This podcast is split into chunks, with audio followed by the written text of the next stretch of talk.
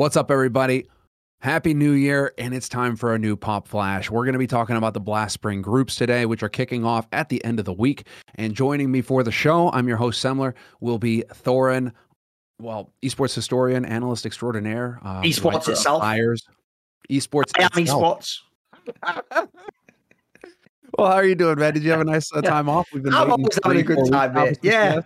People don't realize I don't really do like full holidays because I, I, I, do based on like when I need a holiday based on work, not just on the holidays, you know. So I've had a pretty good time, yeah. I've just been getting back into the grind of the year, figuring out what I'm going to do this year. I actually think personally, for CS especially, we're going into potentially the prime period of the last few years. So I'm pretty excited. And true, online tournaments aren't as sexy. Wish they were all LANs, but even so, like you just look at the lineups, all of a sudden, even just amongst each other, they're interesting. But then obviously there's the bigger factor of as soon as any of these big lineups get rolling, let's see them against Navi. Let's have Navi play all these teams. That's going to be it, man. I mean, I think also how quickly can we get back into studio and back into LAN? Because uh, going into more online, I don't know. I actually really, before we get into the Blast Spring groups, I wanted to get your thoughts real quick on the HLTV Top 20. Were there any big shocks for you there? Did you uh, did you think of the? Um, do you think that that uh, worked out for him or not? Let me have a quick look. I'll give you my, my quick thoughts on already. Already, okay. Just at a glance, this is the reason why I bring it up. What's the big shocker to you? At a glance, it's very clear that they've taken the year as a whole and not weighted LAN or studio differently than online, because it okay. seems like all because seven to eight months out of the year was online, and uh, and you only really had studio and LAN, and obviously the arenas, the two big arenas, at the end of the year. But there was all that CS beforehand but it doesn't look like they've kind of weighted the arena events heavier, let's say, or more important than the online events that happened at the beginning of the year.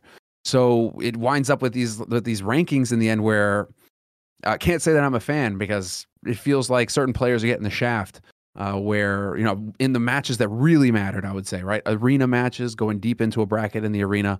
I mean, that's the peak CS, and so if you're really performing there, I feel like that should weigh a bit more than if you're playing you know, from your boot camp or from your house at the beginning of the year online. The problem is, and this has always been my problem with this list every year, is I'm not exaggerating. Like they don't actually explain in detail the way they calculate the rankings, right? Because realistically, as far as I know, it is just expert opinion. In this case, I don't know if it's still Peter Half Mitchell. Might now be. Maybe it is that. Maybe it is maybe it is now actually a panel like they uh, attempted to present on that show. Maybe Sponge and Professor and whoever the fuck. Maybe they all really do contribute and they come up with the list or whatever. But as far as I can tell, it's expert opinion guided by stats. Like as far as I can tell, they seem to use stats. Like they pick two players and like, well, they're similar in these ways, and then they'll pick a criteria like, oh, well, big events he was slightly better than this guy, or maybe on LAN, he did more, and then they figure it out like that, right? So I don't hate it. I just personally think like either make it like stats, in which case it'd be interesting. You just see who's ranked where, or make it opinion. And if it's opinion, by the way, we can all go whatever angle we want. Because my problem always with this list is two factors. One, I don't feel as though it's coherent even within each year's criteria. So I do feel as though you sort of apply one logic to one guy and then one to another. And then year to year, there's no coherence at all, as far as I can tell. Like, I don't get how this year would be calculated similarly to 2016, for example. Like, to me, they seem like they're alien criteria. So the problem I have is I know what you mean. If you look at certain players similar, the obvious ones would be like ZywOo number two. Like, it looks like, oh, we're counting the whole year, right? Because obviously NiKo looked insane at the end, right? So we're going to the, the players. But here's the problem. It doesn't even coherently work that way because here's a, here's one for you, right? So b1t is number nine on the list, Semmler, right? He only played 11 maps over the first three months of 2021. 11 maps.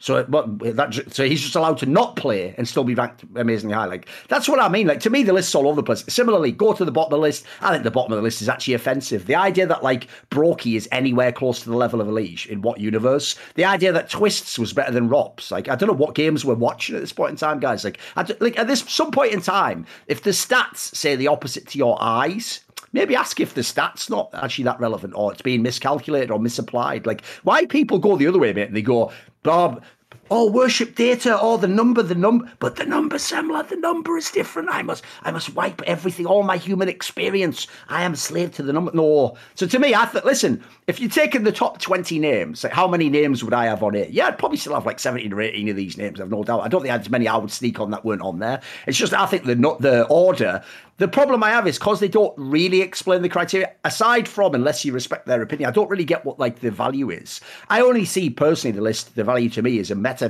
contextual, which is it's fun to discuss. People want to have arguments about this guy, that guy. That part's good. I always think it's good if you can promote community discussion. Well, I mean, given your experience, this is precisely why I wanted to bring up this list with you here, uh, just to get your take on it. And for this reason, I mean, we've been talking about it. It it creates a lot of hype, creates a lot of interest because we've been having discussions and arguments about it for the past you know several weeks now. They've as they've been revealing it, so at least in that in that sense, it is fulfilling its uh, its purpose, its role, its goal uh, to just spark conversation. And um, I really wanted to get your take on it real quick. You know, obviously before we jump into the blast groups, just because it really is like every you know everybody's talking about it. And uh, NiKo got snaked. Just saying. So uh, we can go ahead and hop into the blast groups now because uh, this is going to be a great start to the year. It is not going to be studio, however, so uh, we do have to hold off on that. It is going to be online, so we won't be getting into you know that LAN. The premise that the fall, fi- well, the actual like spring finals is the idea to have that online, or is the whole like season online? Pretty sure that. Well, I'm. I think well because Denmark has dropped its COVID restrictions, so I think that they probably had online to be safe just for planning sake right. for the groups, and then I imagine for the, the they're going to try and push to have a LAN or at least a studio LAN. You know, by the by the time they get around to the uh, falls. Actually, I've just clicked it, and apparently, if you look on Liquid they claim it's going to be offline. They claim It'll it's going to be like June or something. Yeah.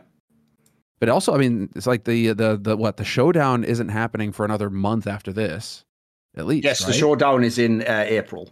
Yeah, and then obviously then the, so that's quite a big delay. Yeah. So it's a huge delay. So yeah, I mean, imagine they're they're gonna. Yeah, I wouldn't be surprised if they did the showdown on you know studio at that point. I mean, if you're waiting until April May, by then we should be able to run something. Hmm. You, they you claim hope, it'll be online, but we'll see. You hope that you hope that we'll just be able to actually have more LAN games. But then again, I mean, maybe that's the takeaway from these past two years is that the TOs have actually figured out how to cut corners and where they can skimp, right? Where they can. You wouldn't want everything. Ideally, they, they wouldn't want everything be online, as far as I can tell. You know, budget wise, you you know, you want to spend your money for the big finals, of course. That's where you want to we get all the bells and whistles. But yeah, something like the showdown. Theoretically, they don't want it to be online if possible, right? This is where it's interesting though, because then we'll get that balance. This is why TOs don't want to run Dota 2 because it's too expensive. The the demands of the players, like the cost oh. involved of actually running a tournament because of how the players get treated at TI and all these sorts of other factors that makes it really prohibitive uh, prohibitive uh, to expend uh, prohibitively expensive to run uh, certain events. I hope that we don't really go down that path too much in CS. Maybe we can balance things out so we get more LAN. Uh, but that would involve like the players walking back, I guess, on, or the teams walking back on some requests or trying to share the costs. I don't know. Like, would the teams even be able to absorb the cost of uh, flying their flying their players all over the place again? I wonder. Hmm. Well, regardless, uh, this is in the spring groups. This is uh, spring groups 2022, new year, $177,000 in the prize pool, and of course, 12 teams, uh, partner teams as well. We're not even into the invites yet. So these are the partner teams uh, that'll be getting in the mix. So, already, I think before we even get into the groups, we might as well discuss this new format as well that Blast have come up with, where the first round, they're going to play out each group essentially in a day. And the first group, um, each group is going to be best of ones. And the results will play out. And then, based on the results of that group of best of ones, then you get reseeded into a play in tournament that will be best of threes. And that'll be cross group. So, like A can play against B, and C is waiting in the wings, right? So um, we'll have more matches. I guess is the is the aim here to, against more teams uh, in this new format. What do you think about this format, Duncan? Does this one uh, tickle your fancy? One thing I'll just say, because this is technically related to the format and the structure of the tournament, before we get into the specifics, like you're saying about that new, uh, innovative approach potentially, I will say this is where, listen, it was already an issue the last couple of years, but this year particularly, Blast also has a significant problem that a lot of people have missed. Look at the teams that are going to play in the group stage, Sam. As you say, the partner teams, right? First it, things first, if I asked you, where's Waldo style? There's one name there, doesn't make any sense at all. Like one name should have, shouldn't even be in these groups. MIBR are. Do I? You? I'm not even joking, Sam. Without looking, you couldn't. I'm telling you, you couldn't even name the five players who play for MIBR. You wouldn't get it. You wouldn't get all five. I don't think you would. By the way, I, I, I would. Spoiler: I wouldn't either. Like, I'm not saying I would. The reason I bring this up is MIBR business-wise, I totally understand why it's partnered. If you know the company behind it, like obviously it's Immortals basically, and they definitely have a lot of funding and they have an enormous audience. So MIBR being in there is a business relationship, not a competitive relationship. Now let's look at the other side, Semmler. Because if I was asked to name the top five teams in the world on strength of team, not on like Ross where they are in the rankings. I'll give you three names that I would definitely have in my top five. Are you ready? Keep your eye on the teams that are in the tournament. I would go Gambit, of course, one of the best teams in the world. I'd have Heroic, one of the teams of 2021. And you know what? That new Virtus Pro lineup looks. Oh, none of these teams are in this tournament right now. None of them play in the Blast group stage part of the tournament. They have to all come from the showdown. So unfortunately, I'll just say that at the beginning there. This is where I'm really interested because this year in Counter Strike makes or breaks it to me. If at the end of this year the same thing happens again. A couple of small orgs get amazing players. We can't have a league, similar where half the top teams aren't even in the tournament and come in through some little bitch made like qualifier. Like that's going to make the tournament look silly. Like there's, I can't think of any sporting equivalent to this, mate, where you have like a, a structure that's semi-exclusive, but then the best teams aren't in it. Because the whole premise, as funnily enough, people like Tommy from IGC slash MIBR would tell you, is when you create the exclusive structure, it's supposed to give the company who's in there there so many benefits that they will get all the best talent and therefore there never will be these teams. It's actually the argument every franchise league makes. But here's the problem you're now seeing practically how sometimes the franchise approach doesn't work. Because as I said, three of the top five teams in the world aren't even in the tournament. So that's just by the by. I'm just putting that out there because I want people to start noticing how the business side sometimes actually is the bottleneck for the competitive side. You'll have seen, for example, ESL in the Louvre agreement. I think they recently just did add heroic or something like that. You know, they had like a couple that added in because eventually they're going to these yes. Are going to look silly. And by the way, Lord forbid, and this could happen, Lord forbid that any of the three teams I mentioned become the best team in the world like Gambit was last year, because then you have the team coming through your open last chance thing and then winning your whole tournament. You look like an idiot because that should only work if they're the greatest outsider ever. They can't be the number one team and come in and do that. What's that at that point in time? What are your partner teams for? So anyway, if we go on to the actual format part, I'm not really a huge fan of this because I already thought Blast had the most sturdy qualification system ever for the teams that are the partner teams. You can't even go out from the group stage. You go to the showdown at worst. Then you get another chance. So basically, you get like two or three chances anywhere. And then when you look at this thing now, like you can argue, look, it'll give more interesting matchups between the groups. True, that's that's the case. But I would just say this: that's not why they've done it, fans. They haven't done it to give you more great games. They've done it to give yet another safety net to the teams that are the partner teams. They're basically it's like Virtus Pro and the EPL back in the day. The joke is, if they dropped out of the EPL, you could hear like this rustling sound, like a tornado come from Germany of a thousand ESL lawyers going through the rulebook for any possible like clause, like that clause 17, section six. We had, they have to have a last chance qualify and play again to get in the league, and they would just find ways to get Virtus Pro into the EPL again and again. They would add like two extra spots, and then they'd have like a playoff. Virtus Pro would lose that, and they'd be like, right, but is this something like disqualify? That's it. Like they just keep going, and it never ended. And eventually, it's like, look, what end result do you want? So I feel like it's the same thing here. This is built, by the way, so that when people like the MIBRs of the world, the complexities, that when these teams potentially just rock straight out the tournament and go down, they get more exposure, they get yet another chance to fluke their way back in the tournament. Like, yes. if you're the partner team, it's great. If you're actually the viewer, I feel like it's a little bit too much CS, bearing in mind at the end of this thing, we're still waiting for the finals. Like, this wasn't the fight, this isn't the playoffs, dude. This is like a weird semi playoff before you go to the finals. Yeah, we haven't even made it into the showdown, which will then include teams that are uh, open for qualifier. There'll be a couple of invites as well. So uh, there's even more opportunity to get your team back into the mix. Uh, you can get through some qualifiers and stuff like that if you uh, bail out here. You agree, so, though? I actually thought the last way they did it was just the group into the showdown. The, I thought that was a very was sturdy format. Like, if you I, don't get through that, you're probably not good enough. Let's be real. I think that now that we're talking about it, I think right now they may just be literally just looking for more ways to get more games going rather than just having entire days being taken up by two best of threes or three best of threes. They're just like, well, or we could have five best of ones in a day, and then that that like. I'm, I'm thinking I'm thinking that's just more screen time and, um, and rather than just adding days to the broadcast of best of threes, they're just trying to find a different way to add days to the broadcast without it just being the same thing over and over again. If you get my drift. Sure. So Hey, that's um, it again though. You're right. Just more opportunities, more opportunities, more matches, and so more exposure. And so yeah, the the, the franchise teams will definitely benefit from that. I mean, you make a really good point about the the whole franchise situation, but I feel like the, the only way that you can actually create that franchise situation is if the developers are in, or if ESL finally gets their full on, you know, full Nelson chokehold control of the scene by uh, eliminating Blast from the running, and then it's only ESL, and then they can set up that franchise league, and they can have that exclusivity, and they can actually do what you talked about, right? Providing the real benefit, uh, the real value to the partner teams. Uh, so long as Blast is in the mix, I don't think that the ESL are going to be capable of uh, setting up a proper franchise system. So we're still going to be st- stuck with this weird hybrid um, scenario that we have with CS. Well, besides the point though, let's go ahead and actually uh, well, as far as the uh, the format is concerned, then what we're thinking is just adding more games to it. It doesn't really seem to have too much of an impact in terms of who's going to win or lose. It's just more time on screen, more hours watched, uh, which is good for sponsors and which is good for Blast. So, uh, all around, fair enough. But as far as the groups are concerned, we can actually go ahead and start hopping into those because all of these groups, uh, it's worth noting that the teams seeded themselves. It wasn't Blast that seeded them. We're not going off of some world ranking. The teams decided which seed they would be giving each other in this tournament, and then the groups were made up from there. So uh, that's a nice little detail here that the groups are that the teams are actually the ones kind of deciding things. But um, though, I think that here. might have scoffed it though, dude. Because okay, here's the problem think? I have, right? Is there's an obvious issue here, which is when did the seeding take place? Because some of these teams have obviously changed their lineups, right? And in fact, depending on when you did the seeding, some have even had results since that tell you who they are. So my problem is this: like Group B looks outrageously weak.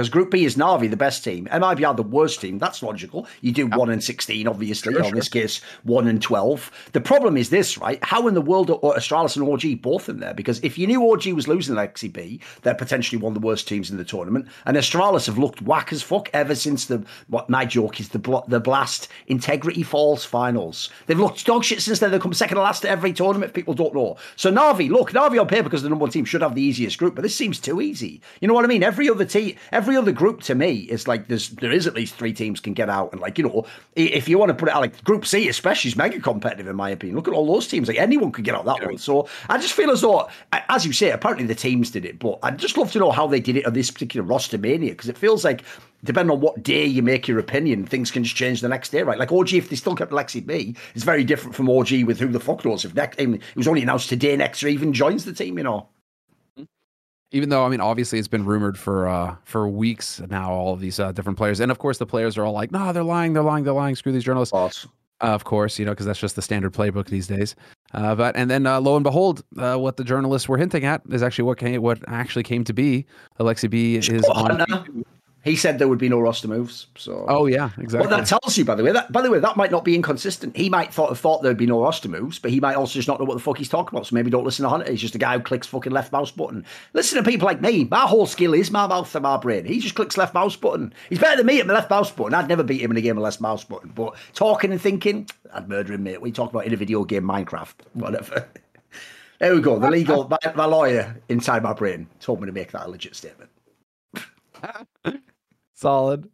Well, what do you make of it then? Let's just hop right into G two because that's going to be Group A. I mean, G two. Do you do you feel like I feel like this is the team that really we can talk a lot about in Group A at least because this is the one that's seen the most movement. Extaz coming over from Vitality as the coach. m0NESY, young gun from Navi Youngsters, he's brought in or Navi Talent, he's brought in, and uh, now you have, like you pointed out earlier, Aleksib joining as the IGL. So that's to complement JaCkz Hunter and NiKo, uh, who uh, stay on uh, the G two roster from last year.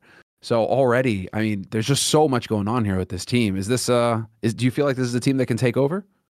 Yeah, I actually think of all the teams that have made their roster moves. I know people were super excited about the Vitality one because if that worked out perfectly, the problem with the Vitality one is you don't know where the Astralis players are going to be at. In theory, all the players joining this minus m0NESY are a known quantity. You already know Lexi B is pretty good. He's basically the main reason OG was ever relevant. You already know NiKo's mega and he's one of the best players in the world. You know, Hunter's pretty good and generally does a decent enough job. And then you know JaCkz is not going to have great stats, but he's going to just do hard entry style, right? So basically, I actually feel like of all the teams, this feels like the one that should hit the ground running almost immediately because you've got two factors already that make a great team. You got the you got the superstar player, you've got the really good in-game leader. You get those two nailed down, we've already got a great foundation. So to me, the best thing about G2 is this: I have no idea how m0NESY will play at tier one on LAN. Online, I assume he'll have a bunch of good games. He'll start to get into it. I don't know on LAN. No one can know till he gets there. But the best thing about this team is he doesn't even have to be the best player in the team, mate. He doesn't even have to be potentially top two in the team. If he is the third best player, but good like showing some potential. They've got the firepower and they've got the IGL. So to me, I actually think this is could be the team that basically just immediately starts being really good,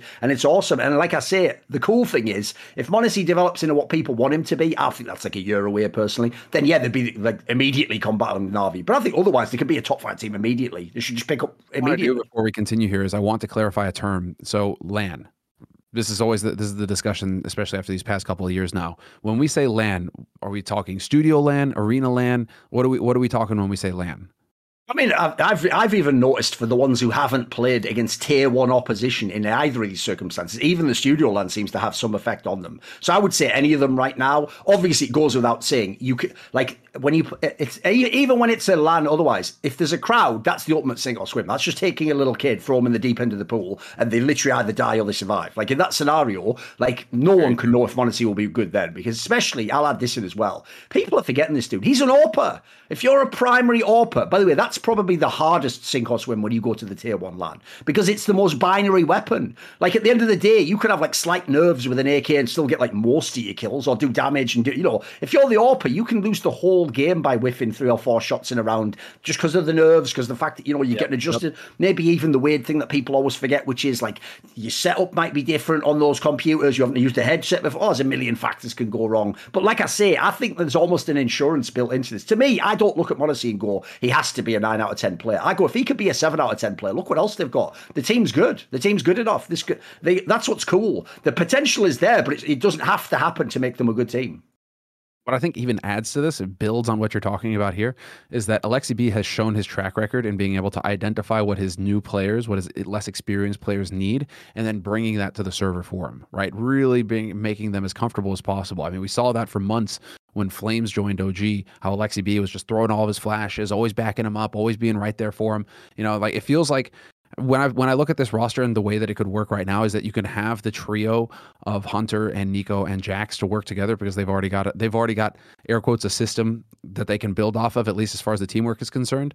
And then you can have Alexi and m0NESY, where Alexi can really just set everything up for m0NESY, try to get him as comfortable as possible, and then have more of like a big picture kind of uh, view on things. Because NiKo can NiKo can handle the other group, right? You can almost have like two groups that run parallel while Aleksib is kind of just doing the overarching leadership. And a lot of people might not get this because an angle I kept hearing people saying was like, "But Aleksib loves like micromanaging." First of all, that's when you have inexperienced players. Like if you have someone like NiKo, he doesn't want to micromanage. By the way, that's his dream. That that takes one player off the table. And then I'll throw this in as well. One of the reasons why it was inevitable, if you could hear the comms of OG, that they would break up one day, is because uh, basically NBK and Aleksib. It's not even that they always disagreed; it's that they just had different ideas at the same time, and therefore you have even just the communication thing of like, "No, we're going to do what I said, right? Stop talking." Contributing in this moment. Like, you know, if I want your contribution, I'll ask for it. The thing is, in theory, if he's open to at least like initially taking them, then NiKo can have his calls whenever he wants, mate. I've no doubt, again, if it's a player like NiKo, maybe he's going to agree with the call. So I personally don't see why there'd be any issues at all. I think everyone's in a spot where this is the best situation for everyone. Aleksib hasn't had the star talent the last few years. NiKo hasn't had the in game lead in the last few years. If anything, that's when you go if we want to win, you have to put our differences aside and make it work. And I don't see any reason it wouldn't work. I think people are, are, are, are like misunderstand there was never a problem with NiKo and karrigan. It's that they lost a couple of big tournaments and that, that, that scars players mentally. It's why if people don't know back in the day, if you ask the French players, like, look, ignoring majors, is existence a good in-game leader? They'd tell you, of course, he's one of the best. But if you said, do you want to play with him now? They'd go, no, because he's failed all these majors in a row. So I don't want to you know, be part of another one of those. How can I know he's turned it around? That's the difference, right? Aleksib has no like baggage that uh, at this point in time would put NiKo off as far as I can tell. Like, even that whole thing with ENCE years ago, well, you saw ENCE themselves sort of unravelled anyway when he left. So I think there was more issues than just whatever was going on with Aleksib and the other members of the team. So to me, both players are at a point in their career where you in in the case of Aleksib, you just haven't had the talent, so you know you can't win without talent. So you you should be very accommodating to NiKo. And if you're NiKo, you were right on the cusp of winning the major, but you know you, you know that that was the best day possible. So you don't want that to be your best day is supposed to win the major. So if you're at NiKo now, if there was ever a year to put even a tiny bit of your ego aside and go, let's just make welcome this guy in, find out how he works, and then we'll sort of figure out how the two of us are going to work together. This is it. This is the year if you're NiKo. Like if I'm NiKo, I just looked at last year of s1mple and I go, ah, just do what for him what you did for for that guy. Just do that for me. Just set me up with the team. I'll play my role, and then I'll be the guy who's just the MVP of every tournament. Like that's what you want now. You don't want to just have all these battles and squabbles. And this is my vision. Who cares? Just win the game, and that's in this scenario, you know. Yeah, I think at this point, uh, and really just making a run for that number one ranking uh, for NiKo. Uh, just as the rifler, it's, we have to go back like four or five years. The last time that we saw uh, a rifler at the top of the board uh, for the ranking. So you know, NiKo, it feels like you watch him play. It feels like it's it's there. Like he he is capable. Just needs that little extra step over the line. Um, yeah, there's so much potential here. They're definitely one of the more exciting teams to watch going forward in the first six months of this year, just to see how it all pans in.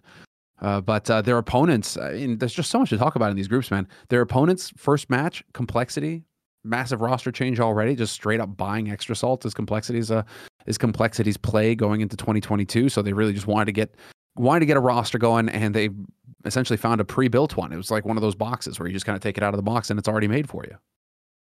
Yeah, I actually think that this lineup is mad underrated, mate. I think the problem is people because the JT guy used to be in Cloud Nine with Floppy, etc. I think they look at that team and they always used to think they were that good, etc. They weren't, but the JT guy clearly looked like a decent caller. Like he clearly had all the strats in the system down. And what people think, I think are really underestimated about this team is remember people who only watch Tier One CS that isn't NA only know Junior when he wasn't that good on Furia, right? So they don't know. Well, why was he on Furia? Because he was carrying before that. They only know Grim from Team Liquid. Like he's just an all, all right player, and he know he was literally like the best player outside of basically the Team Liquid stars. That's why they got him in Team Liquid. So, spoiler, when those guys were off having their dalliances elsewhere, Fang was the best player on this team along at one point in time later with oSee. And then obviously Floppy, we already saw like he showed some chops elsewhere. So to me, this is actually like a massive amount. It's basically all the tier two talent in NA and a decent IGL. So I actually expect this team can have massive upset potential. I think in this group, I wouldn't be surprised if they beat an opponent. I don't think they can win the group or anything. That's that's too far. But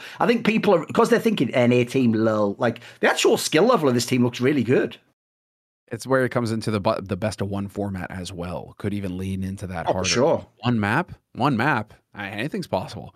That's the other thing. Yeah, I mean, I really like that you bring that up, and that um, you know, we we only had glimpses of what these guys were capable of at Tier One, Junior, Grim, but they've also gotten a lot of experience from that. They've been over here in Europe for pretty much a year. I mean, Grim basically lived in the Netherlands yes. for 11 months out of the year, just nonstop playing and grinding against eh, tier one European and CIS comp- competitors. So, I mean, the experience that these guys are going to take into this roster to get JT, Fang, Floppy, it's not like those guys aren't watching demos and watching tournaments. They're going to be watching the game, but the detail, the minutia, Grim and Junior can really help with that. And it's going to be really interesting to see what they bring to it. So, I'm I, like you say, I think this is going to be a team that could have some upset potential. It could be real fun to watch.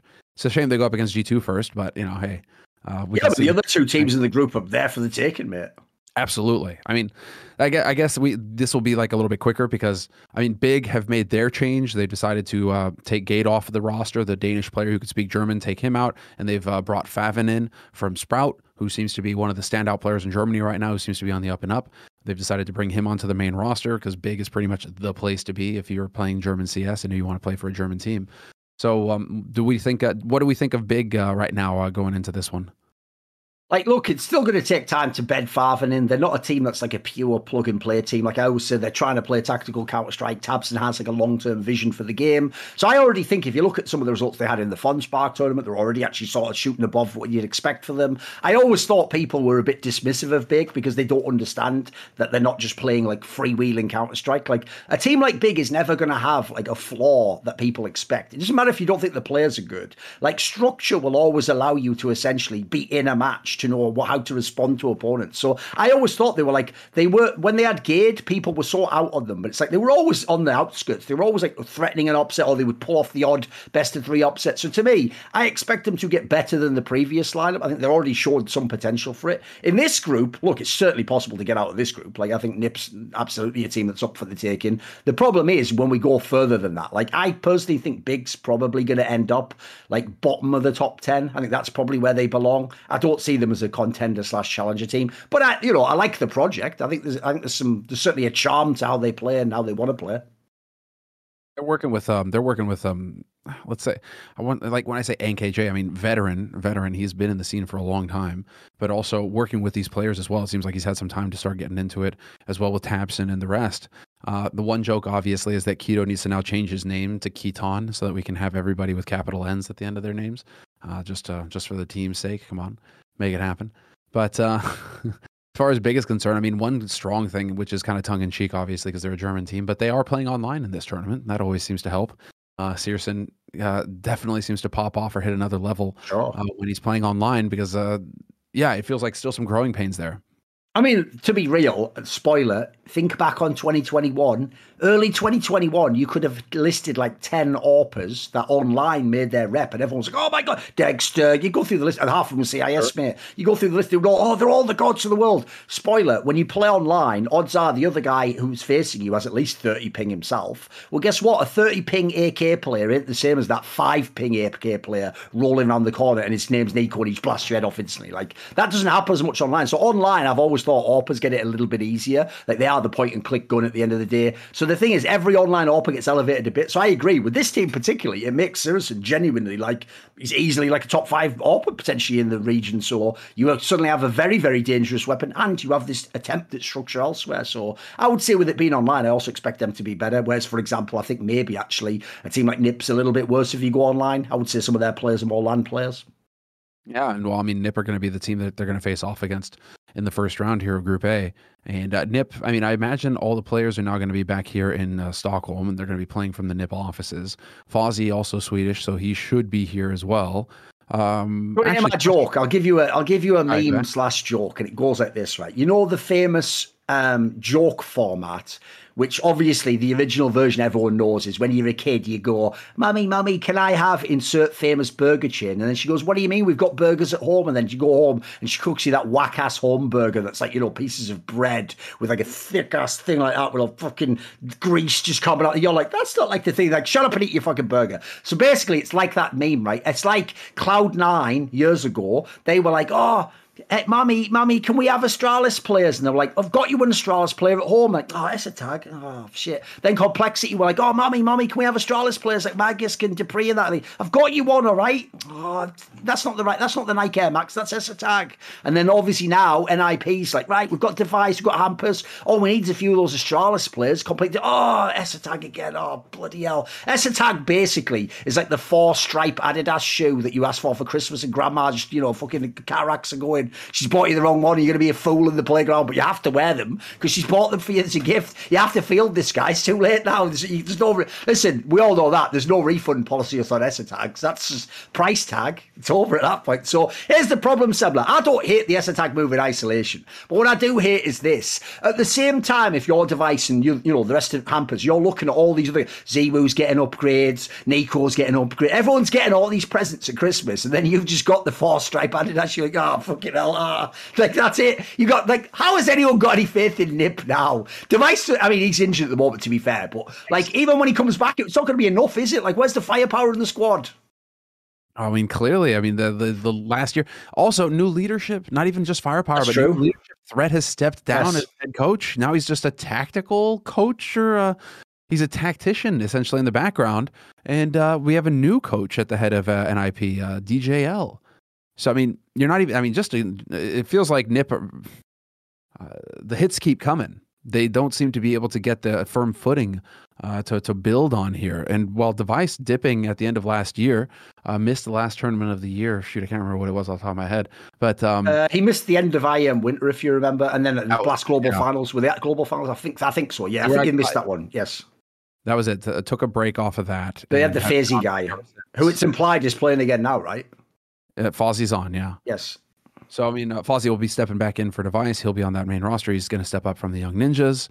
Uh, but I mean, yeah. So I mean, it feels like Nip just keep getting kicked, and they can't quite seem to figure out how to get any momentum rolling their way. So this is going to be the, I guess, what the the first opportunity for them, and I mean, I guess a chance for Fozzie to really just continue to show what he's capable of here on the main roster.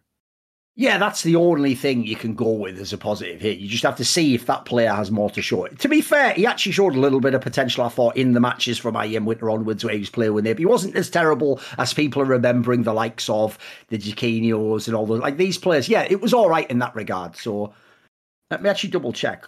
Let me think. Was oh, real actually... quick while you're checking that, I mean, Fozzie. The thing, like, what's interesting with Fozzie is that, uh, similar to uh, m0NESY, he's got experience on in studio LAN, studio environment. The, the WePlay thing. So, uh, and he actually did pretty well there, right? And that was in an environment where the teams could hear each other shouting. So there was a little bit of that tilt factor going on where, you know, play goes your way, team shouting, you're hearing your opponents, uh, you know, you're hearing your opponents shout or whatever. Like there, there, there was a little bit of that LAN element and he, he did very well in that sort of environment. So it kind of bodes well for Fozzie, actually. It's, uh, it's good to see that he's getting some more experience here. I just don't think the NIP lineup's good enough, unfortunately. And that's even the real NIP lineup. This isn't the real one, obviously. So I have to say, that group, especially when you know there's no that, that group suddenly becomes pretty weak as well. You just ask it, what did Group C do wrong? Holy moly. I mean, okay. Well, that's the steel cage death match right there, isn't it? They are. It is just going to be a beating, isn't it? well, okay. So Nip, I, yeah, Nip big G two complexity. I mean, Uh, I think it would be pretty hard to imagine a world. A group of your G two, by the way. Nice, nice little waltz into the group. Should beat every single opponent here. And the deeper you go into these groups, it's worth mentioning, right? These are all best of ones. You're not getting eliminated, but it is determining the seed for your play in stage. And so the deeper, like if you go to the grand finals of your group, well, then you are actually going to be going out. You get you get that you get you get to skip two matches essentially in the play-in stage and just play one one match for a spot in the next uh, phase of the tournament. I tell so, you a flaw though. There is a flaw with this format. Okay. Which is because it's just for seeding. If hmm. you're in one of the groups that plays after the first group, you can just choose not to play that particular opponent. You could choose to lose a game tactically. You sure. could tactically try not as hard in Minecraft, the video game, and therefore potentially get a different route in that showdown thing or the playing stage it's called a, a, a, very large um because it's already determined where you're going to go where you're going to the obvious one is this similar if in group b by some miracle navi doesn't win it then if i'm in group c i might just tactically lose that last match so i don't play straight against them or something. You know what I mean? That's the sort of yeah, obvious yeah. situation I'm envisioning here. Yeah, yeah, yeah, yeah. I see what you mean. I see what you mean. There, there, there is, there are, there is room for shenanigans here. Uh, well, uh, but I mean, that's we'll have to see how that format plays out. I'm sure Blast are going to be aware of it and try and do whatever they can to to counter. But uh, yeah, that's just the way it is as it as it gets played out over the days. Um, and uh, teams are always going to do that sort of thing, so it's worth keeping in mind. But Let's go ahead and talk a little bit about Group B then. Uh, Navi MIBR, first match there. Astralis versus OG will be the second match. Uh, Navi, I mean, real quick, do you think that Navi are in a position to just keep this streak going, or do you see them having a drop in form anytime soon? I don't see any real reason they would have a problem overall. Like the thing is, to me, the big factor that was the X factor when they first got amazing and became like sort of number one, as in they were beating Gambit, was that it was that b1t. This is where everyone's retconned the whole year. So I'm like, the first half of the year, pretty much last year, he wasn't actually a top player. In fact, the first few months, people were like, he's contributing something, but the stats aren't there. Like, so my issue initially was like, is he eventually going to regress to the main? Doesn't seem like it because he's done so many months in a row, including the biggest LANs in the world and being awesome. But I'll give you another one people forget about. When we were online, Electronic usually wasn't as epic because to me, Electronic's the ultimate LAN buff player, isn't it? Like his style is what I was talking about earlier, Semmler. You're the I'll give you I'll envision the scenario for you that you you learn who Electronic is, and he's the ultimate like welcome to LAN player. So you you've played a load of tier one CS online. You may be even in one of the top 10 teams in the world. You go to LAN and you draw Navi, right? And because it's Navi in the best of three, they've picked Nuke as their map. But you know what? Because they pick the map, Semmler, you get to pick what side they start. So they start T side, and you're the outside player with the AWP. You're one of the be- better AWPers online. You go out to the yard, you have the AWP there. You take your shot, you line it up on the boxes, and suddenly you get jiggled, instantly peeked, and headshot within one bullet by electronic like that. That's called welcome to LAN. That won't happen online very often. It's like, it's just, like I said, with pings and way people play, but the problem is online, when that happens, you also have to understand, like, buckle in and get your hard hat. Like, it's going to be like that every round for the rest of the game. Like, that's just the world you're playing in now. The difference is you go online, Electronic becomes like a pretty good player, but I've, for me, just isn't like a super duper star player because it, his edge is gone to some degree. Like, online, plenty of people try crazy peeks all the time, play differently. You notice that as well. You didn't when you got to the big LANs. You didn't have as many like insane, like sort of crazy flank attempts and people going through small. You didn't have some of those like Stewie 2K players everyone suddenly got like very proper and was because you because you're scared of elimination when you're online. When you're online, you can play with a sort of freedom. So I would say Navi should be a little bit weaker online. I think the group is perfect. This is the ultimate pick me up. You should just cruise through this group. But I would still expect them to be the number one team because one thing we saw all those tournaments is they really did. I don't know how, but they did maintain that insane firepower. There would be three players who were fragging the best out of like the top five players in the tournament. That's that's going to be hard to beat no matter who you are. It's so difficult. And then you've got Perfecto on the back end ready to clutch it out over and over again. And then Boombl4 is also coming into his own on, in terms of uh, the uh, uh, the the leadership with B1ad3. Uh, like my theory is just that they're gonna they they have such a solid base to play off of. Is that and and now B1ad3 has essentially had four weeks to just sit back and look at the end of the year and identify weaknesses and say, okay, well this is where we kind of screw. This is where we screwed up. This is where we need to adjust. This is what you know. This is how to stay ahead in the next step tactically because he's clearly got the firepower. He's got a solid foundation to play off of. So now B1ad3, one of the great tacticians of CS:GO, gets to just focus on the tactical side of things and says, okay, where do we need to take the game next? He's got he's got all the pieces to do it. So this could be really fun uh, to watch how Navi develop here in the short term because um, it's even like, like, think about this, dude. There's even potentially a gear to Navi we haven't seen because there's a crucial component people forget. Part of being like the greatest team ever is you need a rival who can actually properly dance with you, who can push you to that next level. You. They did they didn't have one last year. Like online they did. It was Gambit, of course. In fact, you could argue Gambit was the reason they got to that level in the first place. Sure. The problem is online, like G2 was only that good because NiKo was going crazy. Vitality because he like it was individuals who were sort of keeping you in the game, and even then they couldn't keep you in the game three maps in a row. And you'd lose to Navi. It was inevitable, right?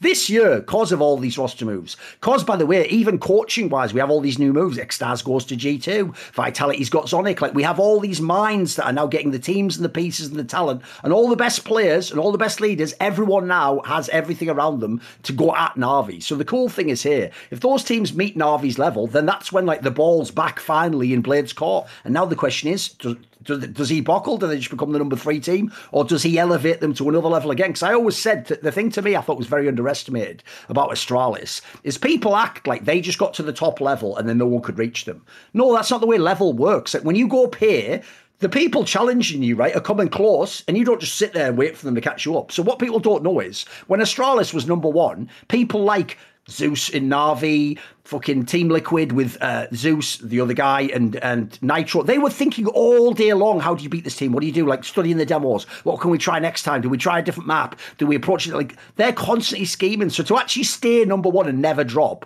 you have to preemptively reinvent yourself as their challenges come along. You don't wait for them to beat you three times and then go right time to switch that up. You have to sort of guess in advance. Like the joke is them losing that nuke game against Vitality. That actually might be the best thing that happened to them because even though they were winning all those games, some of them were getting a bit ropey, you know. They'd like just creep over the line, or they'd have one guy have a miracle round, you know. If anything, that probably made them realise that we've got to reinvent our nuke even. Because if you can reinvent yourself, that's how you stay number one for a year.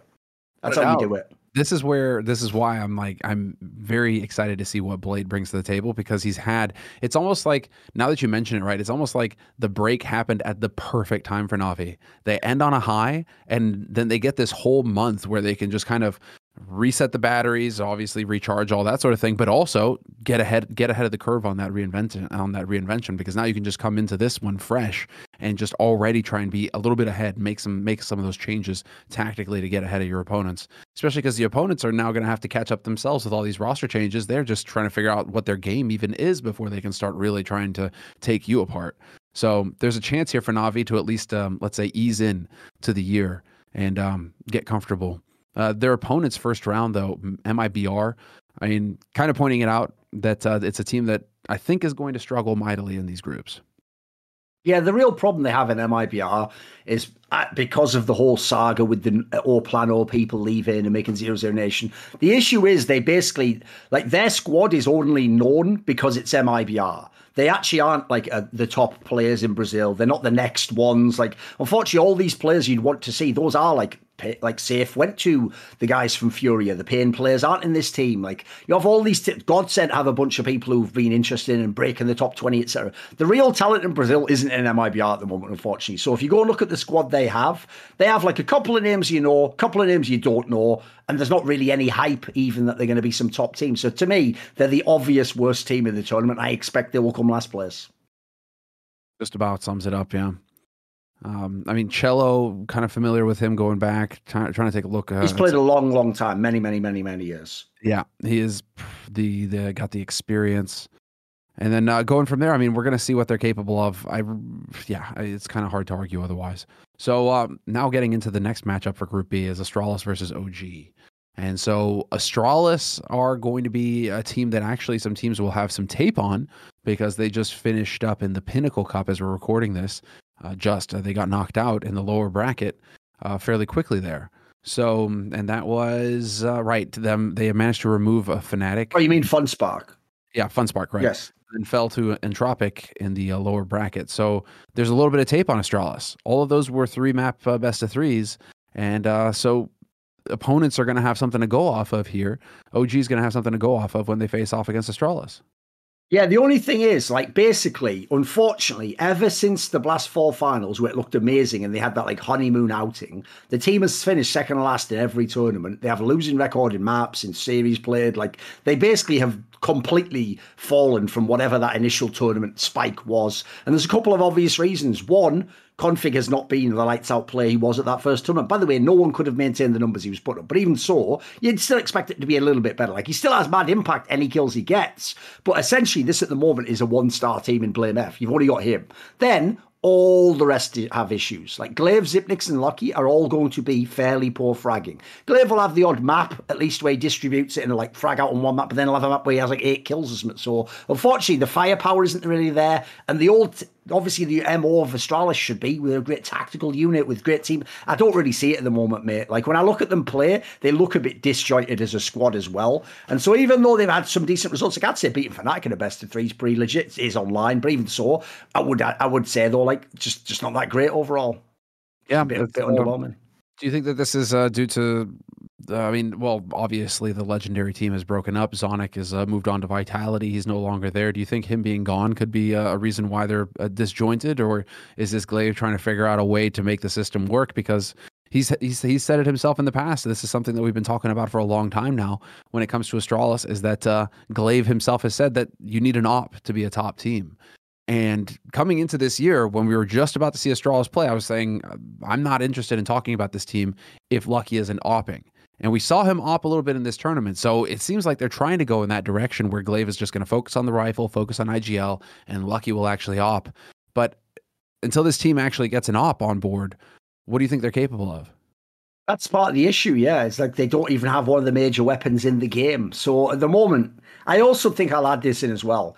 If you don't have Lucky be the AWPer, then he has to be a rifler who fits within your structure. He's got to essentially be something of a more supportive element. And he's too inexperienced for that. That's the part people don't get. If you remember that story, it's funny enough how the guy I made fun of earlier from Nip, es3tag, the whole way his value went from tier two journeyman to like tier one teams want him is he joined Astralis and everyone was like, well, if they don't have Xyp9x, nothing will work out. And he just basically filled Xyp9x's shoes and did an amazing cosplay for like a month and a half. That's because es3tag has played forever with a million teammates and has played all the roles in Counter Strike. Lucky is just a young guy. Like his name is applicable. He is lucky to even be in this team. Like he isn't a person who has like years of experience. He hasn't worked with gla1ve for years and years. So then you add in, they've got a new coach as well. Obviously, they don't have Zonic, they have Ave now. So to me, I think they haven't figured out their identity as a team. I think they still don't know what to do with Lucky. And at the moment, the disturbing thing to me is it almost looks like a scenario. Here's the only analogy I can give to people if they don't understand the business, right? You know, back in the day, this would happen sometimes. You would have Uh, some countries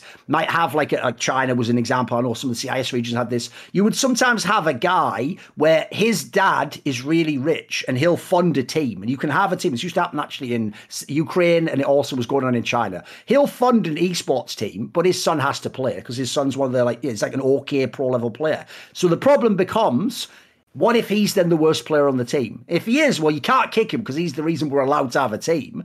But we can also can't complain about him because he's the reason we have a team. And so what we've got to do really is put him in the spot where he can do the least damage and everyone else has got a hard carry. If people don't know, even people like markeloff and Edward were playing in scenarios with players like this, and you just have to frag twice as hard. So for me, the lucky scenario looks to me like gla1ve's just been told, look, for whatever reasons, this is just the lineup you're getting right now make the best of it. And he's gone, right, well, I'm not an idiot, so I'm not going to put this guy in the primary orb, give him all the resources like he was dev1ce, and then lose the game. I'm just going to sort of put him over here. Look, don't cause too much trouble. We'll slowly work you into the mix. But if, in my opinion, whenever you're working with a flawed lineup like that, like at the end of the day, you can't polish a turd something. You can't make it the whole lineup suddenly like a world class team. I think it's unfair to expect that. I think this group of players, if they can stay in the top ten, I think they've accomplished something. I think that's enough for this team.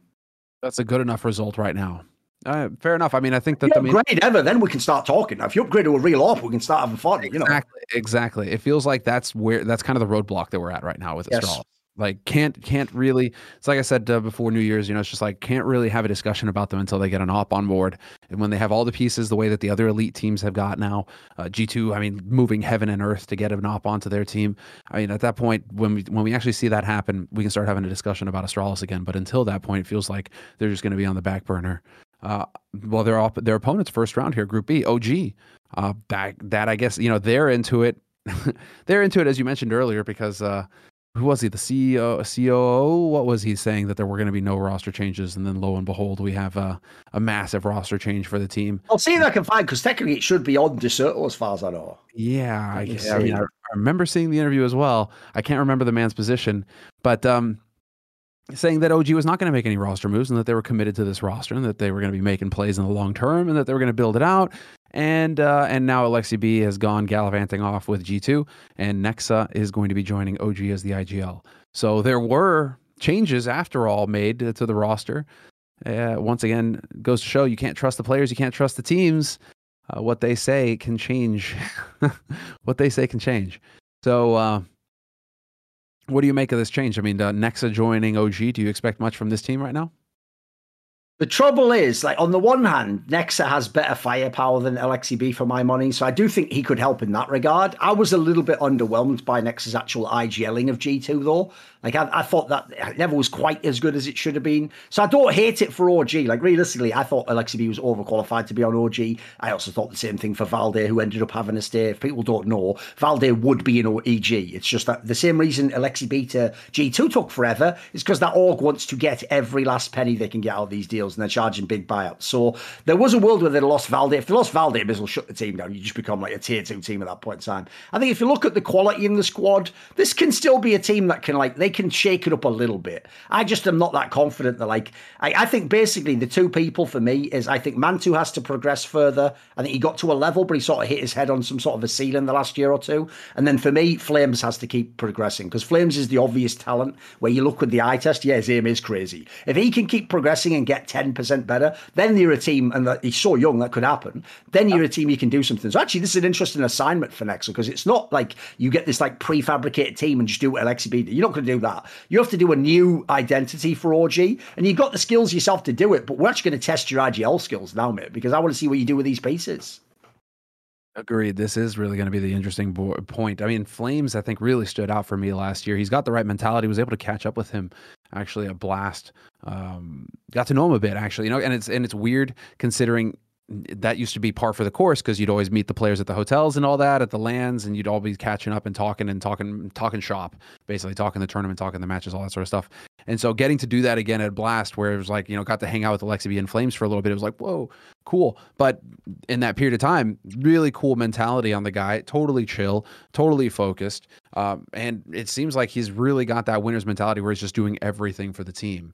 And so it's going to be really interesting to watch him develop because it was very cool. Got a good vibe off of him when we got to hang out for a little bit and really excited to see what he's going to bring to the table before. I'm just hoping that Nexa is going to be able to support him in the same way that Aleksib was supporting him towards the end of last year, where he was really giving him quite a few tools to to get in there and do his job. So I'm sure that Nexa is going to, you know, do the the same thing, and that flameZ will be uh, be able to shine on the team. The good news is this, mate. This group, you have a real chance to get out of this. Like if you look at the the opponents sure. you're facing here, you could put yourself in a pretty good spot going into that plane. And I look at the other teams. Like, look, it's going to be hard if you get like a FaZe or a Team Liquid. That might be a win. I don't think you can get. But you look at the other squads. If you get a big, if you get an NIP, these are teams that are beatable potentially for OG. Without a doubt. Without a doubt. I mean, yeah, that's the thing. MIBR kind of uh, really opens this group up. Uh, they can be the ones that upset it, but this is also really good. So yeah, no, I think Group B is going to be one of the ones to. to it's going to be really interesting to just see how Astralis adapt after FunSpark and uh, what OG have. I think because Navi, I feel like we can all kind of expect to see solid work coming in from Navi, and MIBR are going to be the ones trying to put up a fight. But uh, it feels like a lot of uh, interest is going to be going into Astralis OG, so I'm excited about that one. But I feel like right about now we need to jump into Group C because that's uh, that's there's there's a lot to go on here in this one. Um, Vitality, EG, FaZe, and Liquid. Uh, this is let's just start. I mean, let's just start with at the top. Let's start at the top. Vitality. Do you think that Vitality can work, or do you think that the culture barrier is going to be too high between the Danish and the French portions of the roster?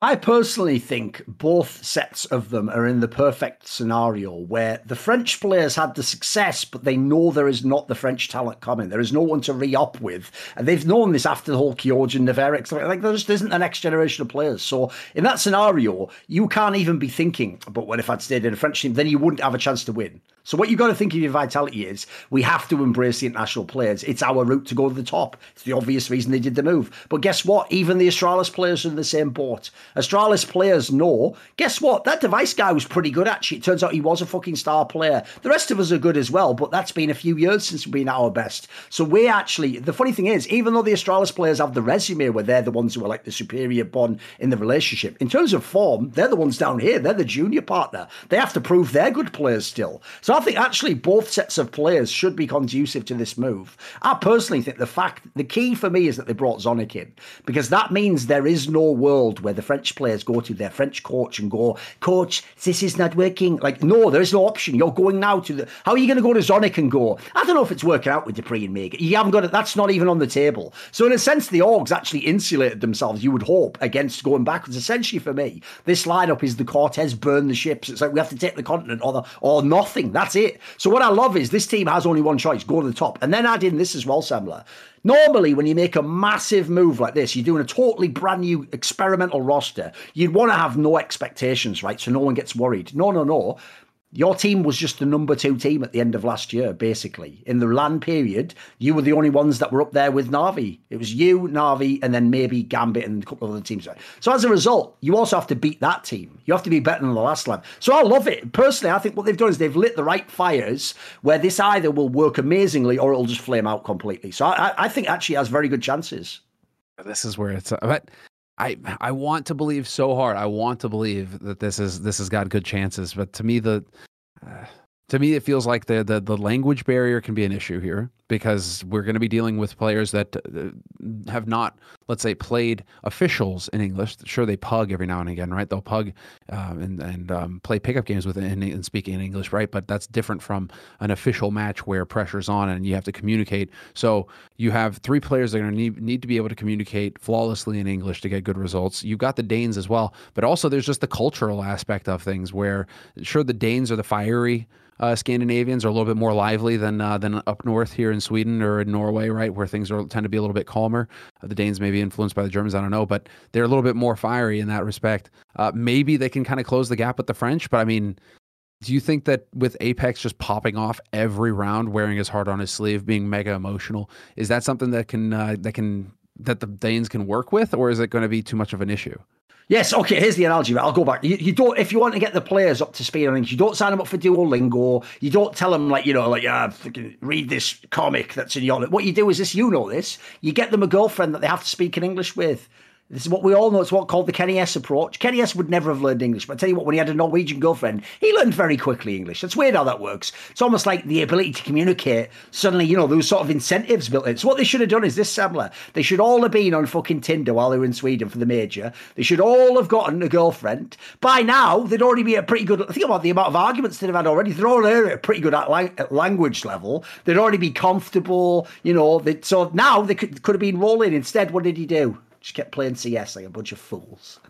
One day, listen, I'm going to be the most innovative coach of all time. So I've got ideas people haven't thought of, even, you know. Put them in an escape room. They can only escape using English. There you go, ZywOo. You're that smart, are you? Figure out this 1v4 motherfucker. I think that's a pretty good idea, too. Another good one. Not a lot of people involve ideas of locking people in rooms that they have to come out of. I'm using the sort of saw method here, Semmler. Yeah, exactly. that was worth the wait. Thank you, dude. All right. Oh, All right. Well, uh, now I really can't wait to see this team play. And we have to wait a few more days for it. Ah, it's going to be good. They're going to uh, have tests in this group as well, man. Look at this. Every single team there could be a surprise factor, right? Everyone's made roster moves. That's it. I mean, talking about uh, talking about speaking English as a primary language. Evil Geniuses gone for a restructure themselves. Uh, just announced the other day that uh, they have a full roster with Rush, you know, tying it up. Uh, we've spoke a lot about G2 earlier. Malek has been picked up as the Evil Geniuses coach, so he's going to be in charge of this roster. The full roster stands at Brehze, CeRq, so they stay on. Stewie 2K, autimatic, and Rush. I mean, this this is this is a big rumble, and Evil Geniuses have been making all sorts of noises about how they are fully committed to to stay in CS and to make something happen. Do you think this roster has what it takes? Yeah, the problem I have with this lineup is on paper, it looks really interesting. It's just the problem is it would be really interesting two, three years ago. That's when it would be an amazing team that could immediately conquer the world. If you look at the team now, you're just working with too many factors that you cannot possibly know. So Brehze and CeRq were having their problems in EG because EG as a whole looked like they were checked out mentally. autimatic hasn't even been playing CS. Rush obviously was off in this big extended layoff, basically where everyone's waiting. Is he going to come to a team? Is he doing nothing? What's happening after complexity? And Stewie has been the IGL, then not the IGL, then the IGL, then not the IGL. Then of course he was never the IGL, he's the IGL now though. Like, and no one knows where this guy's at. So presumably in this team, he's the IGL, right? In that scenario, I haven't read. Like, I always thought Stewie 2K IGL as a band aid is okay. As a long term approach, I've never been that impressed by it. And then I'll add in the Malek component. I think the weirdest one of all because Malek himself is is a coach who is in the vein of a traditional coach. He wants to have a structure and understand how people are going to play. To me, this team here, if you look at the NA players you've got here, they want to be almost like the old cloud down that won the match, like a pog fest. You know, it's like a mixture of like people do what they want and make plays, and we play a little bit scrimmy. I don't know if that's actually up in sort of Malek's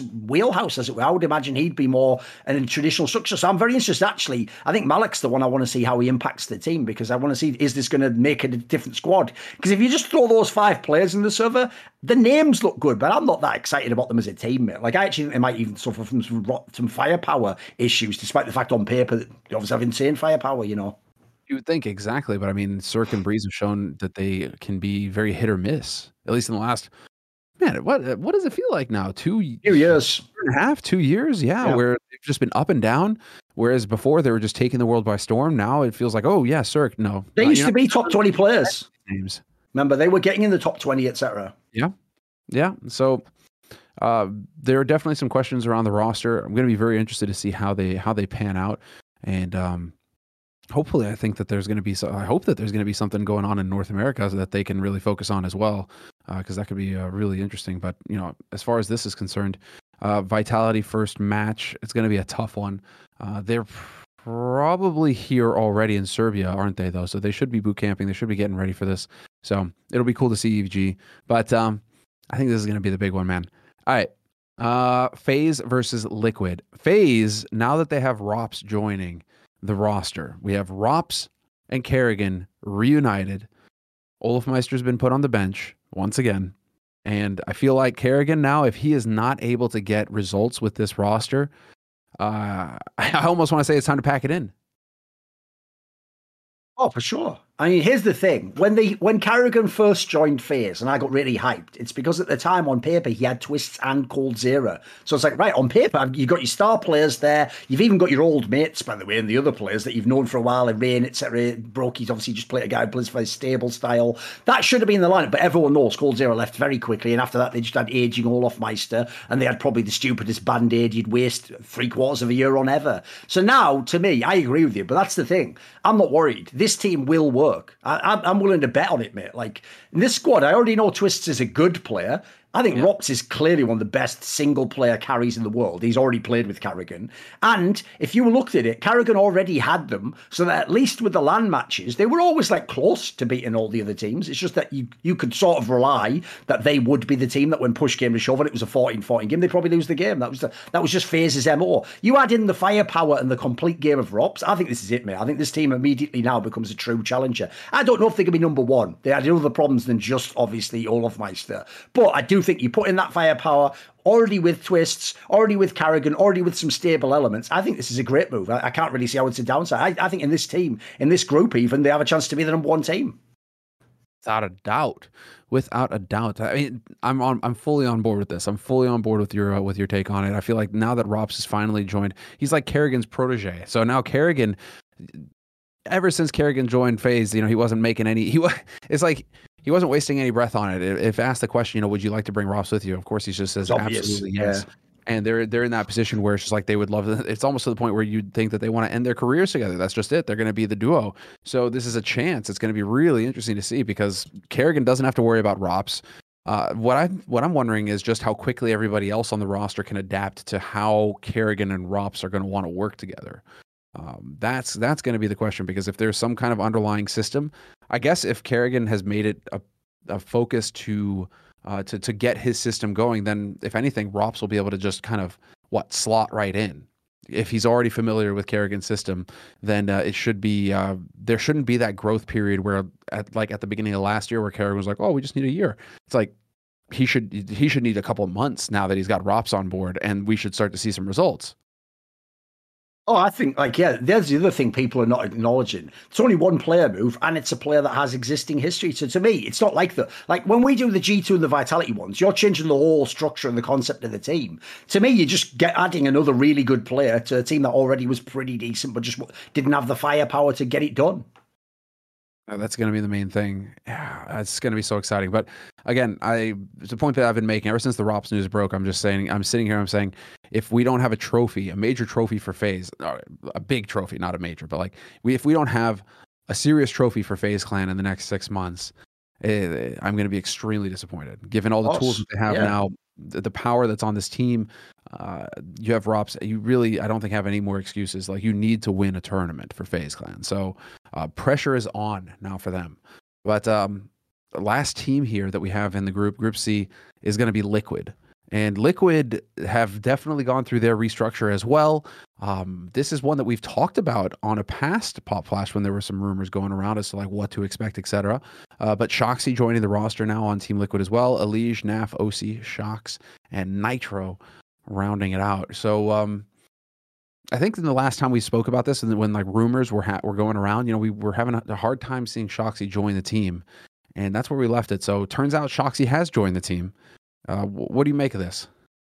For me, I just think that it is a, a culture misfit. I, I, don't see how this possibly aligns. Like, there's a Shox is one of those players where, look, his skill level means years ago he should have been. I mean, he had these offers back in there. He should have been in FaZe Clan or something. You know, he should have been uh, going abroad and not stuck within that like talent um, poor French scene of the last few years. Same way kennyS. If they were both on form, they already have the, the resume with the other players out there, the, the rapport that they would get picked up by any top team. They could have gone international years ago. But the idea Shox was international now at the end of his career when he's sort of a bit player. And even then, within Vitality, I always got the vibe in Vitality it was another team where people have to sort of get along and be on the same page, and there has to be like a there has to be like a camaraderie, as it were. I don't really know how he's going to possibly fit in this team, especially because the issue with this team for me is the two main players you kept in Naf and Elige. Elige is known to be a little bit prickly and then Naf is just a guy who's just a very quiet guy. So I'm not really sure what like what sort of like great team dynamic is there going to be? Like what team spirit is it? It just looks like a bunch of players you just shove together. On paper, they look fine. Like they're all good players in theory. And the bigger issue for me, I think overall, is the return of nitr0. It's like this guy's even been playing CS:GO, and people are talking like he's just going to walk in and it's going to be nitr0 from like 2018 or something like. That's far from a certainty to me. So I need to see how nitr0's even going to be. Does he even get the current meta of the game? It's a it's a very different game we play now than when he left. Like all these factors, it's like CT sided now, mate. In a, a, period when the economy's broken for the T's, so it's a it's a different game. He's working with someone in Shox he's never worked with. And by the way, that's a totally different set of man management skills you got to have to work with Shox. And then of the other players, like we have to hope that they just play just as well as they did in the past. There can't be any drop from those because we need Elysian Naf to be fragging out. They're our established stars. There's also the uh, logistical aspect of this uh, this whole thing because, like I said earlier, I mean, when Grim was on the team, I mean, they pretty much spent 11 months, 10 to 11 months out of last year in the Netherlands playing from the. I think it's implied they're going to, by the way, because if you remember, there was a rumor they were even asking for CIS players. So I think it's implied that the future of the team is in Europe. Well, in which case, then I mean, how does that work out? Like Elige uh, how, how, does that work out for players that are a bit further along in life, right? Because like nitr0's got a wife and kid, yep. Shox got a wife and kid. Sure. Um, you know, it's just like they, it's someone has to sacrifice, right? Exactly. There's a there is a different element here involved where you have an international roster being put together, one of them based in Europe, the other four coming from North America, some with family, some without. They're all expected to play out of uh, out of um, the the Netherlands. I, am assuming Shoxy is not going to be in the Netherlands. I'm assuming he's staying in France. So that adds yeah. another layer to how does he integrate into this team if he's not actually going to be on location with the rest of them. If it's four guys and then Shoxy's the odd man out, how does he ever actually become a part of this roster? No, I mean, I I have some real concerns about it. If people don't know, you can go back in history. Shox was the player who was absolutely he was basically like the fucking the prodigal son of French CS. He would constantly get kicked out or himself leave the best French team and then go elsewhere. He'd build himself. He'd like he'd sort of like get his edge back again. He'd try start playing the game. He'd get really good. He'd force his way back into the top team. Then you'd have the period where it was good. Then he'd go back out and he'd go off. The, so people don't know, like either Shox is just a different player now, in which case fair enough. Or if anything, if he's gonna have any concerns, this is the team that'll blow up in. Like I could see there being so many sort of like passive aggressive undertones. If the team's not going for it, like what connection could young oSee have with old Shox? Like I don't see, I don't like to me. There's there's just like a hard barrier between players like that. Like they they have nothing in common whatsoever. That is actually a very good point. Yeah, how do you? You're just sitting here like, how do they build any esprit de corps? How do you how do you bring them together at all? This roster. So this is this is the one where um, out of the group. I mean, I, I, had those concerns a little bit with EG as well with Cirque. You know, keeping Cirque online. You have four four North Americans, and then Cirque, who is still based out of Europe, right? So it's it's really is like straddling both continents, both of these uh, North American uh, rosters, right? Both of these North American teams where. Um, they have North American players, but they still have European players, and they're going to be based here in Europe. But they they still want to have a presence in North America because they're North American teams after all. So out of all the teams right now that we've talked about today, I feel like those are the two where uh, the, it isn't as clear their way forward, their path forward. I, unless they fully commit to becoming European teams, I don't really see how they keep dancing between the two the way that they're trying to do right now. As far as evil geniuses are concerned as well, I don't know. It's a bit of a weird spot when they say that they're going to be saving North American CS and then they immediately ship their team over to Europe. I, I do kind of want to see some uh, some more presence uh, from these North American teams in North America, and not just leaving North America as this forgotten continent oh. where they don't really compete anymore. Um, you can't really claim to be saving NACS and then not playing in NA. So hopefully, there's going to be some presence from them in NA this year, and and hopefully, you know, Shoxy's not going to find that too jarring, or uh, you know, Cirque is going to be able to integrate well but that puts us in a position where uh, we've we've we've discussed all the teams, we've discussed the matchups. Have, have we missed? Have I missed anything here? No, no, that was okay. everything. I think that's it. So I, I, think that's a good time to bring our first uh, episode of Pop Flash for the year to a close, my dude. Thank you very much for uh, giving us your insight uh, on uh, this first, let's say, big tournament of the year. Obviously, FunSpark is kicking off, but Blast is one of the big, the main uh, duos here uh, that uh, take over the uh, calendar. So Going to be excited to see how these teams play after all these roster changes. Going to be really fun, and uh, we'll obviously be talking about it uh, in the future. So thanks everybody. Be sure to subscribe and uh, stay on top of it, and uh, we'll see you for the next episode.